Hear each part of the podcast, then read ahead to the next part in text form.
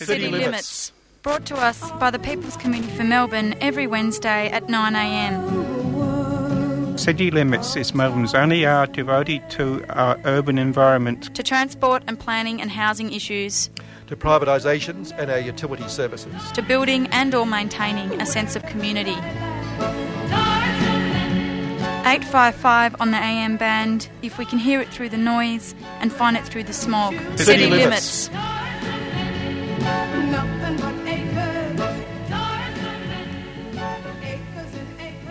You're listening to City Limits on 3CR 855 AM, and that was Battles with Afra Castle. The time is 9.07. How are you doing this morning, Kev? I'm Corey. This is Kev. I'm doing all right. I think. Let me think about that. Yes, I'm doing all right. Oh, in the in the light of the way the state of the world, I suppose we're doing reasonably well. And it's the it's the third Wednesday of the month means it's a housing day, and, and Shane McGrath from the Housing with Aged Action Group's coming in today. He's the rental type officer. I can't think of his actual title, but he'll tell us, and we'll. I'm sure he knows. He'll probably have some idea, and we'll ask him um, what his role is, etc., and talk some general housing issues later in the program. Uh, but I, I, thought we'd only have one guest today, Corey, because there's so much stuff catching up to catch up on in the last few weeks. I thought we might do a bit of catching up on some of the stuff that's been happening. But yes. just one I thought I'd, I'd worth mentioning uh, in passing as, a, as an opening foray into this. Um, bloke won the Nobel Prize of, of economics last week. He he. Um, okay, I just want yeah, to interrupt there. Yeah. Given that Obama won the Nobel Peace Prize. Does this yeah. mean that this guy has like tanked an economy or something? Well, uh, yes, I think that. May, no, no, he's, he's he's worked on the poor, which is very good of him. Oh. Uh, but don't forget. Sorry, that, uh, go go on with this. Well, there's a few people. A few people won the Nobel Peace Prize, whom you might question. um, but anyway, um, Angus Deaton uh, is his name. He's a Princeton economist in America. Um, and he um, he's going to get the 1.3 million in his kick because he, his main writings and eco- economic study have been into the poor and why the poor are poor. Um, he's done nothing about it, but he knows why they're poor, and he says foreign aid's no use, whatever. It doesn't help the poor at all. It just falls into a few pockets. But one of his one of his great studies was he he figured that people who who were malnourished, mm-hmm. therefore being malnourished meant they they couldn't get work because they were malnourished. They couldn't find work, and therefore not finding work made them poor. But he did a study. You're going to find this. You're going to find this stunning to work this one out. Mm-hmm. His study showed that it's the reverse. In fact, that being poor leads to malnutrition. Now, who would have worked that one out? Wow. They couldn't afford food. No wonder he got a prize. Yeah, 1.3 million for that one. He must have been on a full stomach when he came up with that one well, that day. Let's hope with the 1.3 million he can get a few calories into his body. Wow. So there you are. There wow. you are. Yep. I really want one of those 1.3 million for pointing out the obvious prizes. Well, i could point out heaps of obvious things. Yeah, I reckon we, I said that in the week that was. I might have a crack, crack at it myself next year because we reckon we we know why the poor are poor. I intimately know why the poor are poor. Exactly, and I'm going to pour. Speaking of poor, a uh, tea. Uh, a tea. Very good. very good. Um, I think I'm going to do a PhD in water running downhill. Yeah, you could watch the tea. You could start with the tea in the studio. Mm, mm. It, it, goes from the pot down into the cup. Yes. Yes, there we are. We've got new cups here at and, um, got rid of the other ones. Oh yeah, I know. Yeah. Uh, anyway, that's that's a, that's again a by the by. On, on a pretty ordinary note, given the bloke was here in Perth last week, last night, the bloke, the, the right wing bloke from Austria, Wilders, whatever his name is. Is that his name? Wilders, whatever his name, is whatever his name is. Um, Geert, isn't it? Well, Geert, yeah, Geert, Geert, Geert, whatever. I don't know. We're just uh, making random anyway, animalistic right. noises are, into the microphone. We are, we are. But well, but on on that note, the the Swiss election this week, the anti-immigration Swiss People's Party won the biggest share of the vote. Oh, good. Um, yeah, and it. Um, it's the largest number for any Swiss party in at least a century. They've got 65 of the 200 lower house seats, and that's really worrying, isn't it, that they, they vote for an anti immigration party overwhelmingly? Well, I have been told repeatedly um, throughout my political life that when there's economic recession, people can either go the way of the communists yes. or go the way of the fascists. Left or right, that's right. Yes. yes. So um, I think we're seeing that. I, I, think we're seeing both of those things, you know. We've got um, the uh, what's what's what's what's that English bloke? Yeah, him. You know the that English bloke. Yes, yes, yes, yes, Hi. We try to forget their names, don't we, those kind of people? But we don't. You know who you mean, yeah. We've got the new Canadian Prime Minister. We've got Greece voting left. Trudeau, yeah. Yeah, yeah, yeah. So people are voting left, and then they're also voting really, really right as well. Although one of Trudeau. Oh, yeah, I'm sorry. I, I thought you meant the right wing English bloke. You mean um, Corbyn. Yeah, Corbyn. Oh, Jeremy Corbyn. Sorry, yeah, we do we do remember his name. Yeah, yeah, Yes. yeah, yeah. yeah. Well, you might remember his name. but uh, you Don't although, include me in that. although given the, I keep pointing out that, and I hope he, um, you know, he's going to cop, he's going to cop so much flack, particularly from the Murdoch media in, in Yeah. I know. Um, you know, he's going to get headlines that are going to be stunning. You know, the absolute crap, but stunning. You know, anti. So he's got to get through that. But also, given that Syriza only a year or so ago won the Greek election on on promises and then you know reversed their promises completely, even had a referendum. Um, and there was some encouragement. I think people always had some suspicion of them, but nonetheless, I, I, hope Corbyn holds much firmer than that. Mm, definitely. And in Greece, another place where Golden Dawn, that, that Yeah, pan European Nazi party, is gaining more Yep. votes. And now that the left have, you know, catastroph- catastrophically failed in Greece, you know, it'll probably helped them. The, the, the Golden Dawn vote. Yeah, well, it could well. I mean, given that although the people did vote left in a sense, and I, I think voting for Syriza again shows they they want something to happen, but obviously it's very confused over there at the moment because that that was a strange vote in many ways, given they'd sold out and they got re-elected again. Mm, mm. Uh, But of course, the left selling out like that gives more impetus. You're right for the people to go to the right to seek an answer, and that's that's where the real worry occurs, of course. So the left really has to has to provide an alternative in those crises we're talking about, where people can go left or right. There has to be a left to go to. Yes. And, uh, yeah, something beyond parliamentary action Yes, yes, to absolutely. actual action. Mm.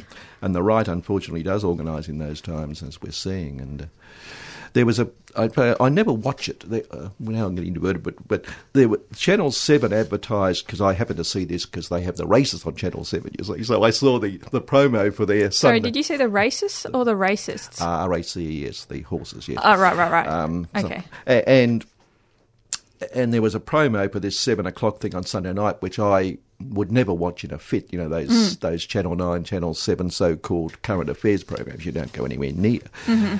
But they advertised they were doing an expose on. Um, on um, the right wing in Australia, the recent marches, United etc., Patriots United Front. Patriot, etc. Yeah, Yes. and um, and so I did watch it, but Mm. it, it, it didn't shed much light, unfortunately. Um, Apparently, they managed to miss out the fact that they were neo Nazis. Yes, they didn't show one swastika or mention the word neo-Nazi or fascist at any point. I mean, these guys, last time I was in Bendigo, were actively quoting Hitler.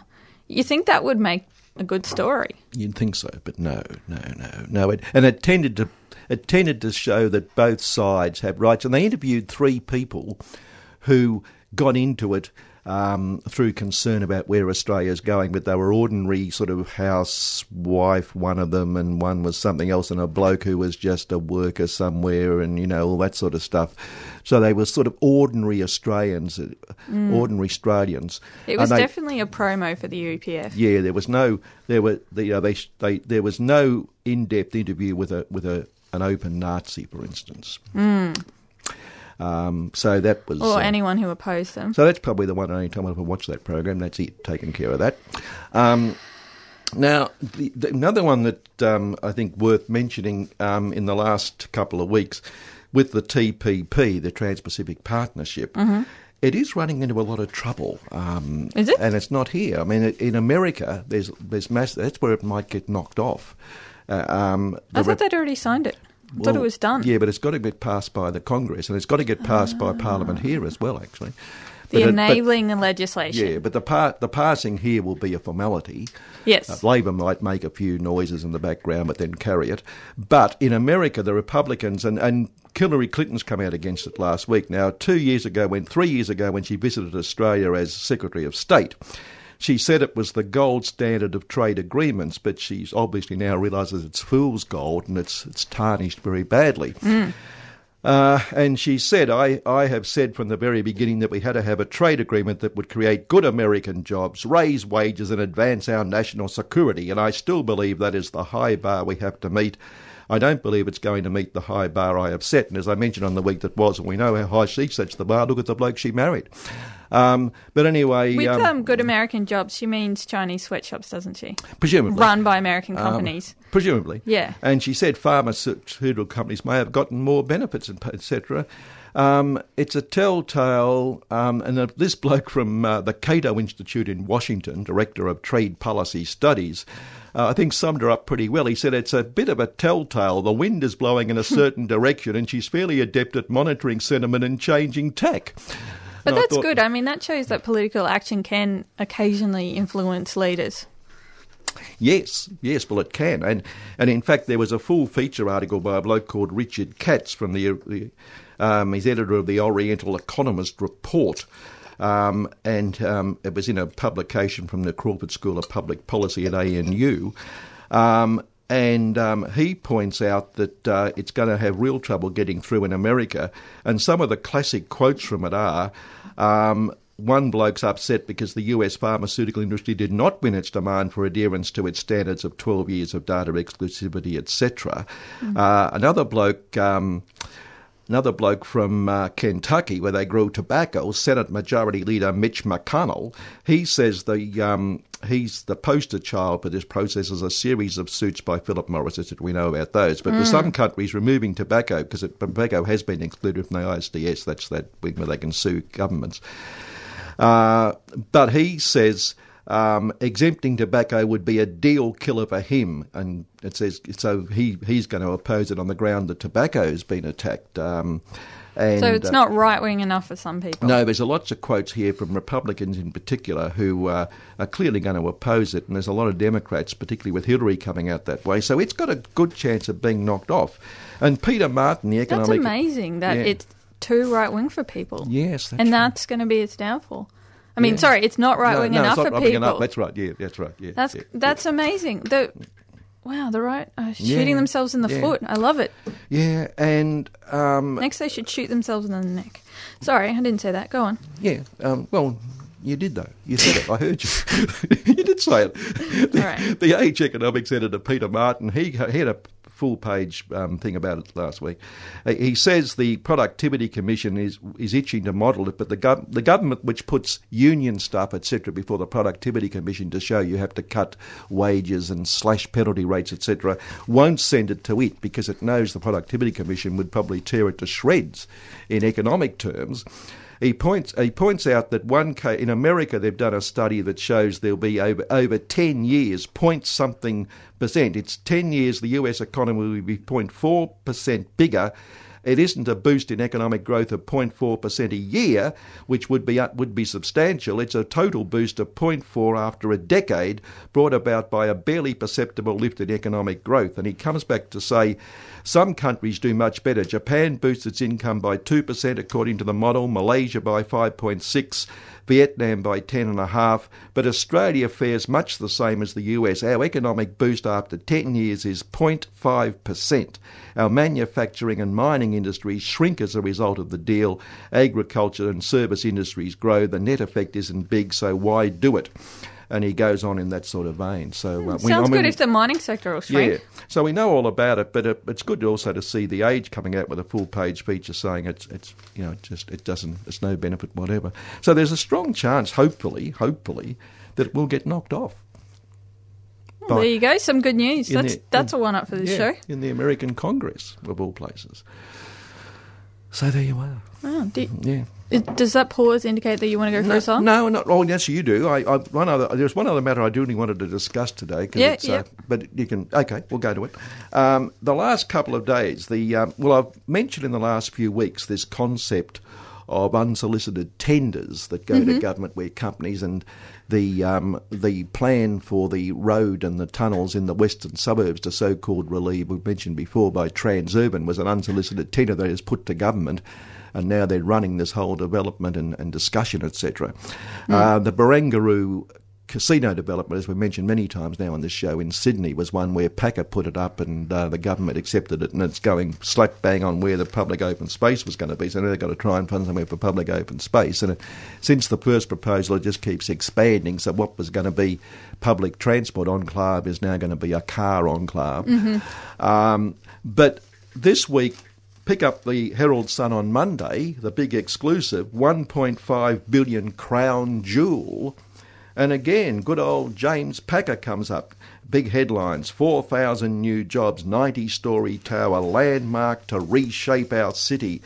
And the whole paper, there's three or several pages of it, but this proposal for the, what's called the Tower of Light. Now, a 90 story building going up on the edge of the Yarra somewhere, I would have thought it would take a lot of light away, wouldn't it? I mean, why would it be a tower of light unless you light unless you have these massive lights that use lots of fossil fuel to uh, Mm, keeps the neighbours away. yeah. yeah. Sounds like Anyway, it's a development of his casino. It's this massive hotel, you know, commercial complex. Uh, way up in the air, and they want to have a bridge though that links it to um, links it to the casino complex which they own down the road.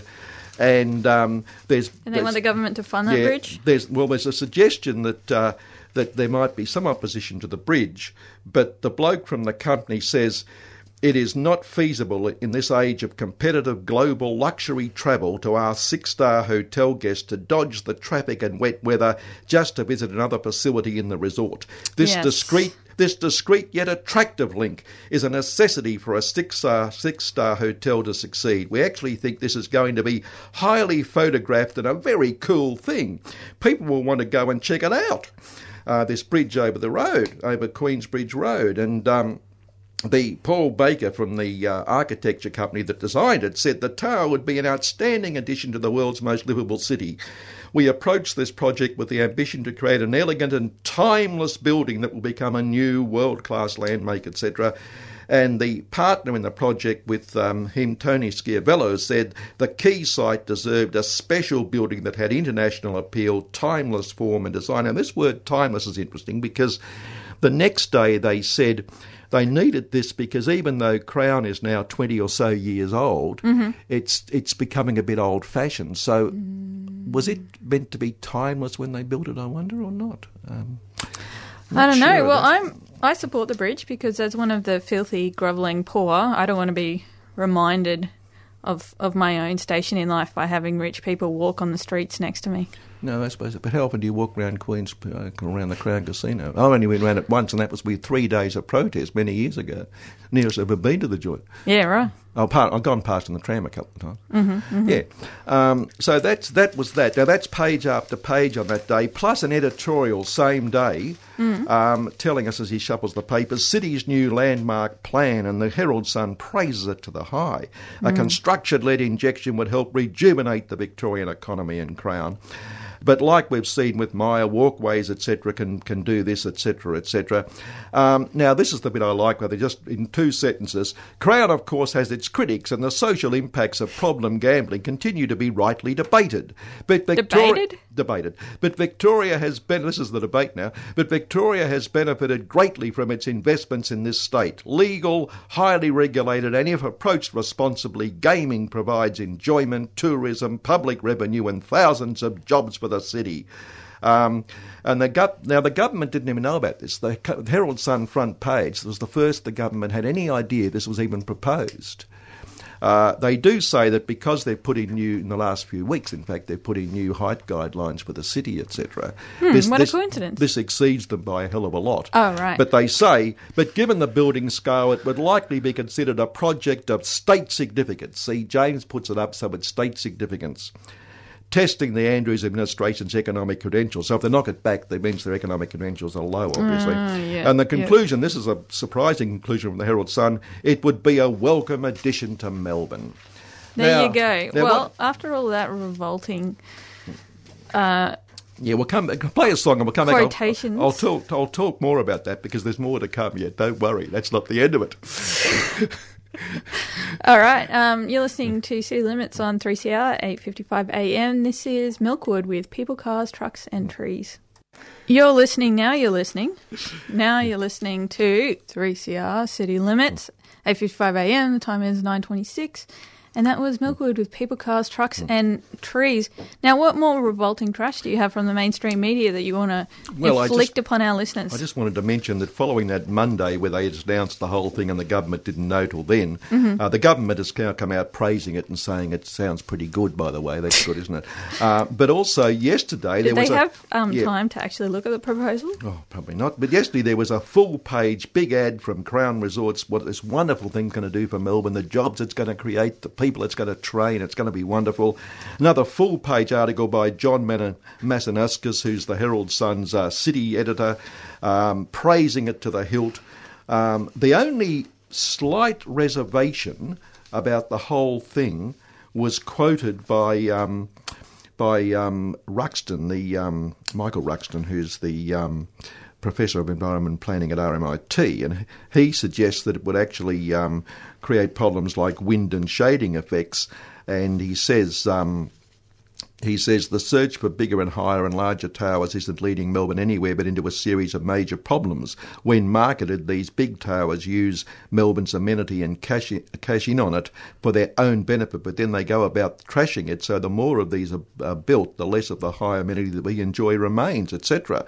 Uh, now, John says he's got a point, but in this case he's wrong. The vision may need some tweaking, but it has the potential to transform an already vibrant precinct into something more exciting for the benefit of all Victorians, and away they go.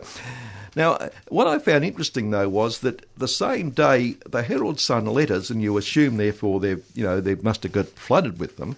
Most of them were opposed. Um, one, Caroline writes, I'm all for development, but amazed how quickly the government was to laud this bid. Well, it didn't see it before it. Anyway, given it stopped the guys who the guys who wanted to redevelop the Windsor in their tracks, of course, this development won't ruin the Polly's leafy views.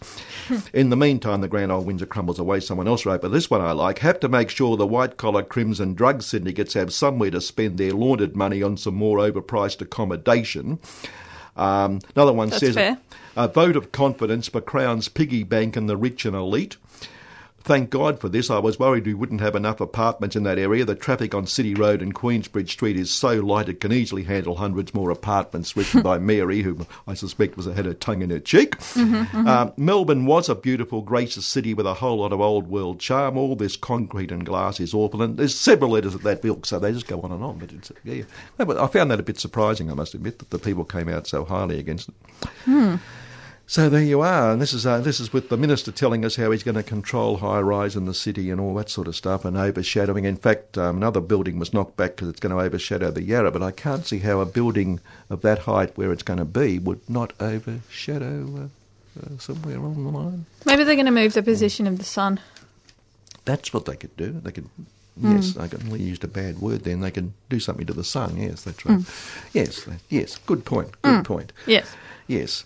Um, another one, just, well, I don't know if Sean's here yet, we'll check in a minute, but um, uh, just before he we get Sean in to talk about uh, uh, housing, uh, a bloke who used to be in charge of the. Um, the uh, statistics body here in Australia last week came out and said, look, the way that they've changed the way that we count unemployment, it's totally unreliable. Uh, and, and now there's a few people saying maybe we need to do something about it. But what they, he's come out and has, you know, it's the ex-head of the department and said, look, this government has stuffed it up big time, and um, and we can't rely on the figures we're getting at all. They're just I didn't think they were ever reliable because was, wasn't it um, based on people who were actively looking for work as opposed to people who didn't have a job? So it didn't include people who'd no, who just didn't given try. up Yeah, or, yeah, you know, gone back to school because they couldn't get a job or yeah. become, you know, full time parents because they couldn't get a job. And or, of course, the you know the fact that one hour a week you're deemed to be employed. I mean, that's just yeah. ridiculous. I mean, they're ridiculous statistics already. Uh, you know, I would actually be interested in the actual unemployment rate if anybody could uh, could count that, but I guess it's too political to tell the truth about. Yeah, yeah, that's right. but please, please don't expect. um, this is one again I found interesting. Um, several businesses have been told to clean up their act after metals and chemicals were found running into a Melbourne creek. Hmm, the great. Environment Protection Authority, the old EPA, which just you know does goes out of its way to help the community, hmm. carried out tests on Mordialloc Creek in Moorabbin and found elevated levels of zinc, copper, and chromium, which were having an impact on wildlife. Well, that's last point probably unnecessary. After inspecting 30 businesses along the creek, and this is the bit I like, the EPA issued warning notices to three businesses which would be fined if they failed to improve their wastewater controls and chemical storage. Why not fine them in the first place? Why not fine them now for for doing all that damage? All right. Shane McGrath's here. Is he? Well, Yeah, let's, he let's is. let him in. All right. Uh, we'll take a break then, okay, and get Shane in. Yep, this is um, a song called Freedom, and it features Chaotic Pro Vocals, Underdweller, and Tila KU. You're listening to City Limits on 3CR 855 AM. That was Freedom featuring Chaotic Pro Vocals, Underdweller, and Tila you? How you going? And today we've got Shane McGrath in the studio, who's from Housing for the Aged Action Group. They come in on the third Wednesday every month and um, give us. We have a chat, discuss about housing issues and cheer people up no end. Yes. Um, Shane, um, well, your, your role there is rental officer. What, what's it actually called? What's your Uh, title called? my, my job title is uh, the tenancy worker. Tenancy Um, worker. So m- most of the uh, work that people at HAG do is in rehousing people, um, older Victorians who are having trouble in private rental for whatever reason. Um, my job isn't to rehouse people, but to to help them with the problems they're having with their landlords. So often that means you know people come to us because they've got a notice to vacate. Uh, my job is to stop them getting evicted until we can rehouse them. Or they've got problems with repair, or you know the landlord won't do this, or the landlord always does this, or you know whatever it is. You Uh, wouldn't you wouldn't be kept very busy, would you, with landlords these days? I no, mean, they're, they're such a nice that's- bunch of yeah, folks, and yeah. real estate agents. Uh, it's fantastic. Wow. So every day you actually deal with the scum of the earth. Yeah, I'm pretty convinced that real estate agents are actually the worst people in, in Victoria, at least. Uh, maybe not in the world, but certainly in the state. the, uh, I was talking to a woman came in yesterday for like to give you an example, and uh, she's just taken over. She just started a lease uh, at a new place, and it's a furnished apartment, and the the furnishings are all pretty run down. But the the bed actually has springs poking up out of it. Like the Ow. the bed is so broken that there's springs coming out. So it's And- worse than a bare floor. I think you'd say that, yeah. And uh, so she said to the agent, you know, come on, can you, you know, the bed has, has springs poking up out of it. The agent said, oh, we could probably get a mattress cover for you. Hmm. Well, that, that that would help a lot. Yeah, I'm sure, sure it would be a great They, comfort prob- to her. they probably see her as the mattress cover. yeah, I think that's right. Wow. And I mean, it seems like, you know, she's not the first person to rent this place. You know, somebody else hmm. before her was probably also sleeping on this, this Yeah. mattress and complaining to the agent without any any hmm. results. And of course, people, uh, you're dealing with people who haven't got much income, I assume. So it's the old problem of, of re- you know, uh, often uh, you wonder how people on, particularly on social welfare incomes, can survive in the private housing market. Yeah, I mean, uh, overwhelmingly that's true. Almost all our clients are on uh, some sort of Centrelink benefit. Um, yeah, I mean, it's at best it's barely sustainable for someone on a pension, but you know we also see a lot of people who are on New Start, and because our clients are older people, we're talking about people who are experiencing really severe age discrimination in trying to get back into the workforce. And it's just crushing to see them, you know, being you know compelled into these ridiculous job search activities. And we know that you know there's a structural problem with age discrimination. They are not going to be able to find find work and they're trying to su- survive on New Start payments. I don't know how anyone can, can manage that uh, in the rental market at the moment. And they have to sit through these insulting things that are like, you should wash before a job interview. Yeah, yeah. I remember my own job search training. It was not, was not helpful. the, the average rent these days is more than even, I think, what the weekly pension would be, isn't it? Uh, they, I, mean, I Oh, presume what? these people aren't living in average rents. They're probably living in something way below it just in order to survive. But it's, uh, it's a real worry. Yeah, I'm, I'm not sure about the exact figures. The uh, I mean, it, it varies around the state as well, obviously, depending on where you are. Often now, uh, more affordable housing is located where there's really poor services, really poor public transport. So, you know, people find a place that they can afford, but then they can't get out of it. They can't go to the shops, you know, or they're, they're spending all that money instead on taxis or something like that.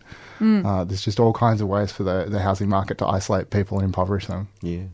Or a lot of, I mean, uh, pensions probably don't even have this, but a lot of, particularly families forced into those situations, they're forced to have a car of some sort just Mm. for mobility, Mm-hmm. but usually the car they've got is an old car which pollutes more heavily. Mm-hmm. But you can't say they can't have it because without it they're totally isolated. Yeah, I mean that that relates to something else that you see a lot in you know like the the worst end of the rental market is uh, old appliances that are incredibly inefficient. So you take this this rundown house because you can't afford to pay more rent, but then your utilities bills are sky high because you've got this t- you know terrible 1970 electric heater that you know barely pumps a pumps any heat out. And then you know we talk to people all the time who are just, who are saying you know oh we just don't run the heater during winter because we can't afford it. So you run it in summer. well, you don't run the air conditioner in summer. The heater works better in summer. Yeah, I've heard that. Yeah, well, um, one of the me pouring tea, by the way. one of the problems also with older people is that not all of them can drive for you know various health reasons. So Yeah. they need to be near public transport.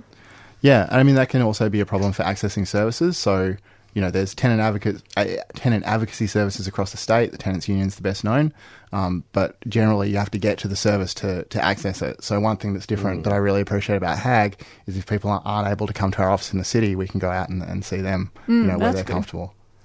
Definitely. Yeah, and, and as you say about where affordable housing is, I mean, we've got we often quote examples of where the government's got property in, in areas where it ought to be developing public housing and affordable housing. Well, public housing we talk about because it is you know there's places in Footscray recently where state property's been developed by private developers right near the railway station, Mm. Yeah. which should have been public housing. Uh, and a good example at the moment is Fisherman's Bend, which was in the Murdoch in the. Um, the media yesterday and the Age yesterday, a big article about it as well. But a couple of weeks ago, this developer Bill McNee and his investment partners, they've flogged off a, a, um, a piece of land they bought in Fisherman's Bend in this new so-called wonderful development. Um, they bought it for um, 10.1 billion in September 2013. Billion? T- 10.1 million, million in yes. September in um, September 2013, and they've just flogged it without doing anything to it, whatever, other than getting some sort of permit for 60 million. So in two years, they've made 50 million on a 10 million investment without doing anything. Yeah, something similar happened in New South Wales not long ago. You know, government housing was sold to, to private developers who immediately flipped it for a massive profit. Yeah, hmm. yeah, and that, that, that could well have been public housing where Absolutely. that land is. Hmm. Yeah. Oh wow! So how is it that the rich can get away with um, being paid to do really obvious PhDs and and and flipping land and, and still get paid, and then you know the poor are told that they're scumbags for for not working? Shane, I think I think we'll Oh, that- I think we'll take that as rhetorical. Yeah, possibly. Yeah. I mean, if that's what working is, you know, get me in on it. Well, we just we were talking earlier about the bloke who won the Nobel Prize for economics this year. Oh, yeah. uh, and he's he, his research is into why poor are poor. Mm-hmm. Um, which he isn't himself, by the way, just in case you're worried. Uh, he's just got 1.3 million extra out of this one as well. But he, but one of his studies was he believed that people uh, because they were uh, malnourished, they couldn't get work, and therefore that made them poor. But after studying it, he realised that actually they're poor because they're, They're malnourished. because they are poor. They, uh, they they actually get the poverty makes them malnourished, not malnourished makes them poor. Isn't that surprising? I mean, it's incredible the things that, that just aren't on the radar of people who do research and policy and things like that. I always remember uh, when I first started working at Hag, I've rented all my life, basically. Um, I, I, I've never owned my own home or anything like that. When I first started working at Hag, I went along to a, a research publication launch, and the guy launching it was a, a senior bureaucrat in the DHS, then the DHS.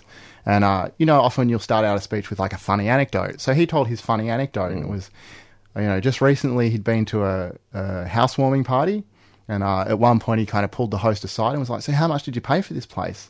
And the host said, oh, "I didn't buy it. We're renting." And that was the anecdote. It, was, it was he thought it was hilarious that renters would have housewarmings as if they thought of this as their actual home. Like that's how disconnected from the reality of, of actual life for normal people. Some of the bureaucrats, and this is you know quite a progressive guy. Uh, you know, just how disconnected do you have to be to, Look, to think that? Let me know when you know he's next stand-up comedian gets on, mate. I'll- Yeah, I'll, I'll get down to it. Um, Shane, wh- what do you think of the tiny houses movement? Uh, I can't say that I've given it a lot of thought. Yeah, fair enough. The uh, I don't know. I mean, I don't think that tiny housing is really a great option for for older people. Um, uh, I'm not. Yeah, but I'm not really familiar enough with it to say too much about it. Oh yeah, fair enough. Do you want to? Could you could you explain, having asked the question, what you're talking about? Um, so there's this movement um, where people uh, who who are the age of me and Shane, who you know can basically never afford to get into the property market, um, are, are building very small houses, and they they're sort of deluxe. They have everything you need, but they're they're tiny and they're cheap, and um, that is the tiny houses movement. And some people are arguing that it's um, environmentally positive, and some people are saying, you know, why can't we afford normal sized houses?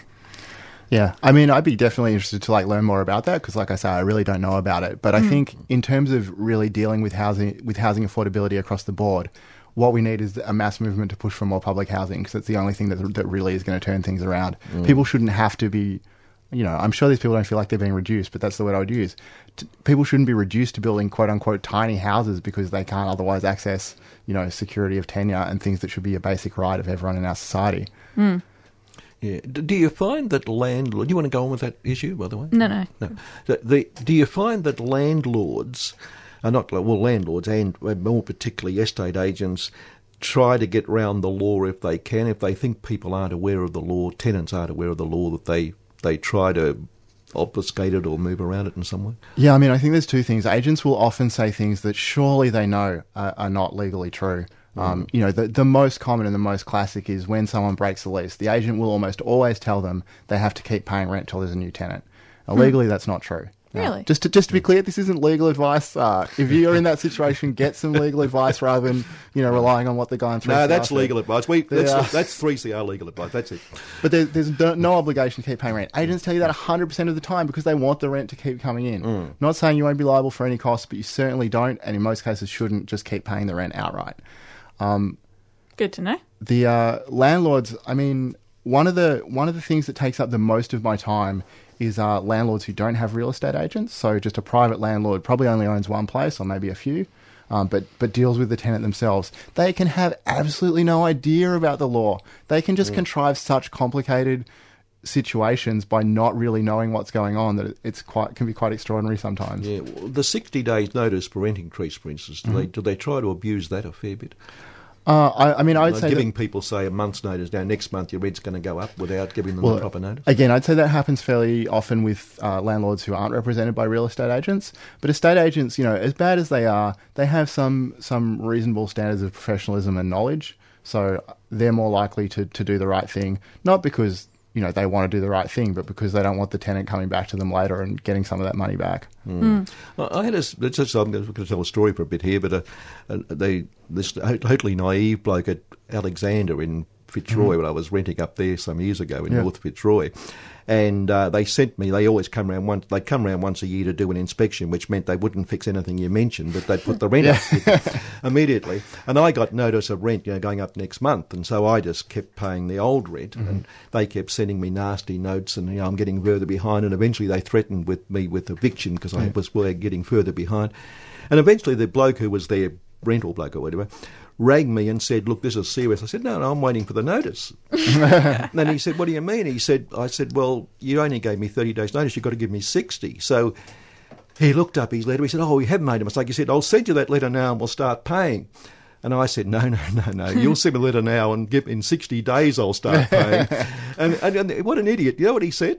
He said, "Oh, you know the law." I mean, it, it's interesting because, like you say, if your rent's, you know, people tell me about, oh, the rent was two days late or the rent was three dollars down, and and you know, immediately you get notice from the agent. They're constantly on you. I had one client, and this was like one of the most extraordinary situations that I've dealt with. Uh, she was 90 years old when she came to us, and she just moved out of a place that she'd lived for six years. And it wasn't until she moved out that she found out the whole time she was living there, she was paying slightly too much rent every month. They never, there was never any mm. notice. Hey, you've given us too much money. Do you want to take it back? By the time she moved out, she'd overpaid by five and a half thousand dollars. A ninety-year-old pensioner, they'd taken five and a half Oh, thousand April dollars. told from us that story, I Yeah. think. And did it get rectified? It did get rectified. They eventually paid paid up, but not without a, a pretty substantial fight.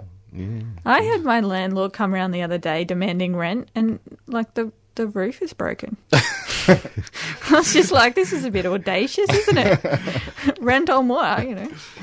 I mean, we have walls, so I guess we should pay three quarters of the rent, but yeah, that's right. I refuse I refuse to pay for the. Re- uh, anyway, anyway. And that's of course that does raise a major problem. Repairs and things. I mean, it, is it? Uh, we know it is, but is, it must be extremely difficult at times when people are living in awful conditions and there's those sort of problems to get the landlord to. And and also there's the other problem in that that people are often afraid to Yeah, raise that's it. what I was about to say. um, Yeah. So yeah, I mean it's it's two sided. You know, the you guys probably know the government's recent, the state government's recently initiated a review of the Residential Tenancies Act, and one of the questions they're looking at is why don't tenants exercise their rights more? Because we know that ninety percent of applications to the residential tenancies list at VCAT are by landlords. Less than ten percent of them are by tenants. You know, why is that? Well, there's you know there's a whole range of reasons. One of the main ones is exactly what you said. People are scared that you know if they try and assert their rights, they'll either get evicted, uh, they can be evicted for absolutely no reason, Yeah. uh, or they'll get a rent increase uh, that they won't be able to afford, and that'll evict, you know effectively evict them anyway. Um, so you know those those are massive barriers to people trying to enforce those rights. But then on the other hand, there's just the the kind of structural inadequacy of VCAT as a as a way to get repairs done or as a, a, a form of redress for tenants. So I, I like to give this example, right? If you're a landlord, uh, the most common application that landlords make to the tribunal is for a possession order, which is basically an eviction. If, you- if the landlord succeeds in that application, the tribunal says to the tenant, you've got to be out by this date, and if you're not, the police will remove you from the property. One of the most, we don't have statistics on what's the most common applications that tenants make, but repairs must be up there. Hmm. If you're a tenant, you make an application for repairs and you're successful, the tribunal says, yep, landlord's got to do it by this date. But the police don't come and force him to do the repairs if he doesn't do them by that date. Hmm. If he doesn't do them by that date, you've got the option to write to the tribunal and ask them to have another hearing. You go back for your second hearing, they ask the landlord why he didn't do it, and he's got some sort of excuse or, you know, apology or whatever. So they give him a new date that he's got to do it by. You know, if it goes back two or three times, then the tribunal might award some compensation against him. But it, it's it's just such an extraordinary amount of work that a tenant has to do. Uh, you know, even when the tr- the landlord is blatantly breaching the tribunal's order, the tribunal is just so generous in more and more extensions. and meanwhile, the toilet doesn't flush. Yeah, the the, the uh, you know, or you don't have a roof or, or whatever it is. or the hole in the kitchen floor you keep falling through or something. um, but yeah, on that one, oh, oh, just gonna, on that point about VCAT, given there's now charges for going there, do, do, do tenants have to pay anything to take a case to VCAT? Uh, well, the application fee for the residential tenancies list, I think, is fifty five dollars forty, but that's waived for anyone with a healthcare card or a concession. Really? Um, so, uh, n- mo- almost all of our clients get a fee waiver. Yeah, I mean, just a bit of history. When VCAT began, well, what was originally called something else, it was I can't think what it was called now, but it, it was a, just a planning tribunal. But it was designed to be a body where people in some dispute over properties, you know, neighbours or whatever, or even you know developers and, and people, could go there at a no cost basis and sort out the problem. Um, and then along came the QCs. You suddenly had you suddenly had Silk specialising in planning law, etc. And of course, it became incredibly expensive. And uh, now they've even put, as I say, put these charges on, so you've got to actually pay to even go there in the first place. But it was originally meant to be a no-cost res- resolution body to uh, to solve all these problems. Yeah, I mean, by the standards of you know legal institutions or whatever, I think fifty five dollars is considered quite cheap. But uh, you know, still, it can easily be Yeah. outraged for someone on a low income. But even that's right. If you're if you're low income and you haven't got a haven't got a healthcare card, fifty-five can be a fair bit of money. absolutely, Yeah. I mean, even five dollars is a fair bit of money when you're on the dole. yeah. Like, you know, you're just barely scraping through. Fifty-five dollars is almost impossible. Yeah, I mean the uh, the other thing with that is that a, a year or two back, the uh, the former Liberal state government uh, changed the VCAT Act, yeah, the VCAT Act, uh, where previously, especially in the the RT list, which is the only one I really have experience of, there was a presumption written into the law that you would bear your own costs. So whoever applied paid the application fee, and that was it. You know, not not like in you know the Supreme Court or whatever, where if you win and the other guy has to pay all of your legal costs anyway. So the Liberal Party changed that, a li- previous Liberal government, so that there's a presumption that if you lose at VCAT, uh, you'll have to pay the application fee of the other party. Uh, so if you're a tenant and you want to challenge a notice to vacate, you know you, you may need to do that. You may have perfectly valid reasons, but still not succeed. Uh, then, then you'll also be hit up for the fifty-five dollars sixty or whatever it is that your landlord's paid to evict you. So tribunal already funded by the interest on tenants' bonds. Tenants are now also paying the cost of the orders to evict them. Um, also, would they be paying the legal fees, like on top of that? Not the legal fees. It's restricted to particular kinds of costs. So it can be normally it's just the application fee, but it can also be the warrant fee in some situations, which is the fee that the landlord pays to actually have the sheriff come and remove you, which I think is, a, I'm not sure exactly, it's a, a bit over $100. Yeah, it, it, It's like the um, ELD debtors prison that they used to have. And yeah, it does seem to work one way, doesn't it? It does seem. It's strange that in capitalist law. But anyway, um, just another item in the last couple of weeks I just wanted to raise with you. There was a small item that said senior support groups want financial service providers to do more to protect older people being ripped off. 5 to 10% of older Australians suffer financial abuse, a Financial Services Council symposium heard. Data from Victoria showed financial abuse was the most prevalent issue raised on seniors' helplines, and it goes on. Uh, Do you strike much of that? Uh, yeah, actually. I mean, before I worked at HAG, I really didn't know anything about elder abuse, um, and it, it was really a steep learning curve and, and quite uh, devastating, really, to learn about. Um, a lot of our clients are experiencing some form of elder abuse. Um, often that's from their family members, from their children in particular. Uh, you know, and often it, it's basically children who feel entitled to, to their whatever money, whatever income, whatever assets their parents have. Uh, it- it- yeah, it's really depressing. I mean, if anyone listening to this is in that situation, Seniors Rights Victoria is a really fantastic service that helps that that gives specialist advice about elder abuse. Um, I, I strongly encourage you to to check, give them a call if if you or someone you know might be in that situation. Yeah, a, a law report episode on Radio National one day, one night last year looked at this subject specifically and how, and those very points. And often, often people sell their house and then give it to the to the to children, and Yeah, then the they children put it throw them as- out in the street. Or they'll put it up as collateral for their kid's business, Yeah, and then the, whatever, there's no support for them when that goes belly yeah. up. Yeah. oh, that was grim. Shall we say Well, goodbye? that's- well, we just cheer people up no end as usual. it's uh, city limits. Shane, um, Shane, anything else about your job you wanted to say that we haven't covered at this point? Or? Oh, well, just uh, I'll give out a contact number if that's all right. Yeah. Yeah, so please. if you're an older, okay, hang on. I've got to have a vote on this one. Oh, all right, I'll just uh, step out of the room. Okay, the vote two one. Yeah, yeah, yeah, yeah, one. All right. Uh, if you are Victorian over 55 and you've got a problem with your landlord that you'd like to talk about, uh, give us a call on 9654 7389.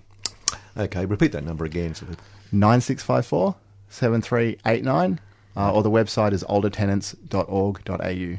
Okay, and it's uh, well Shane McGrath, but uh, all sorts of people there can help anyway. Yeah, that's right.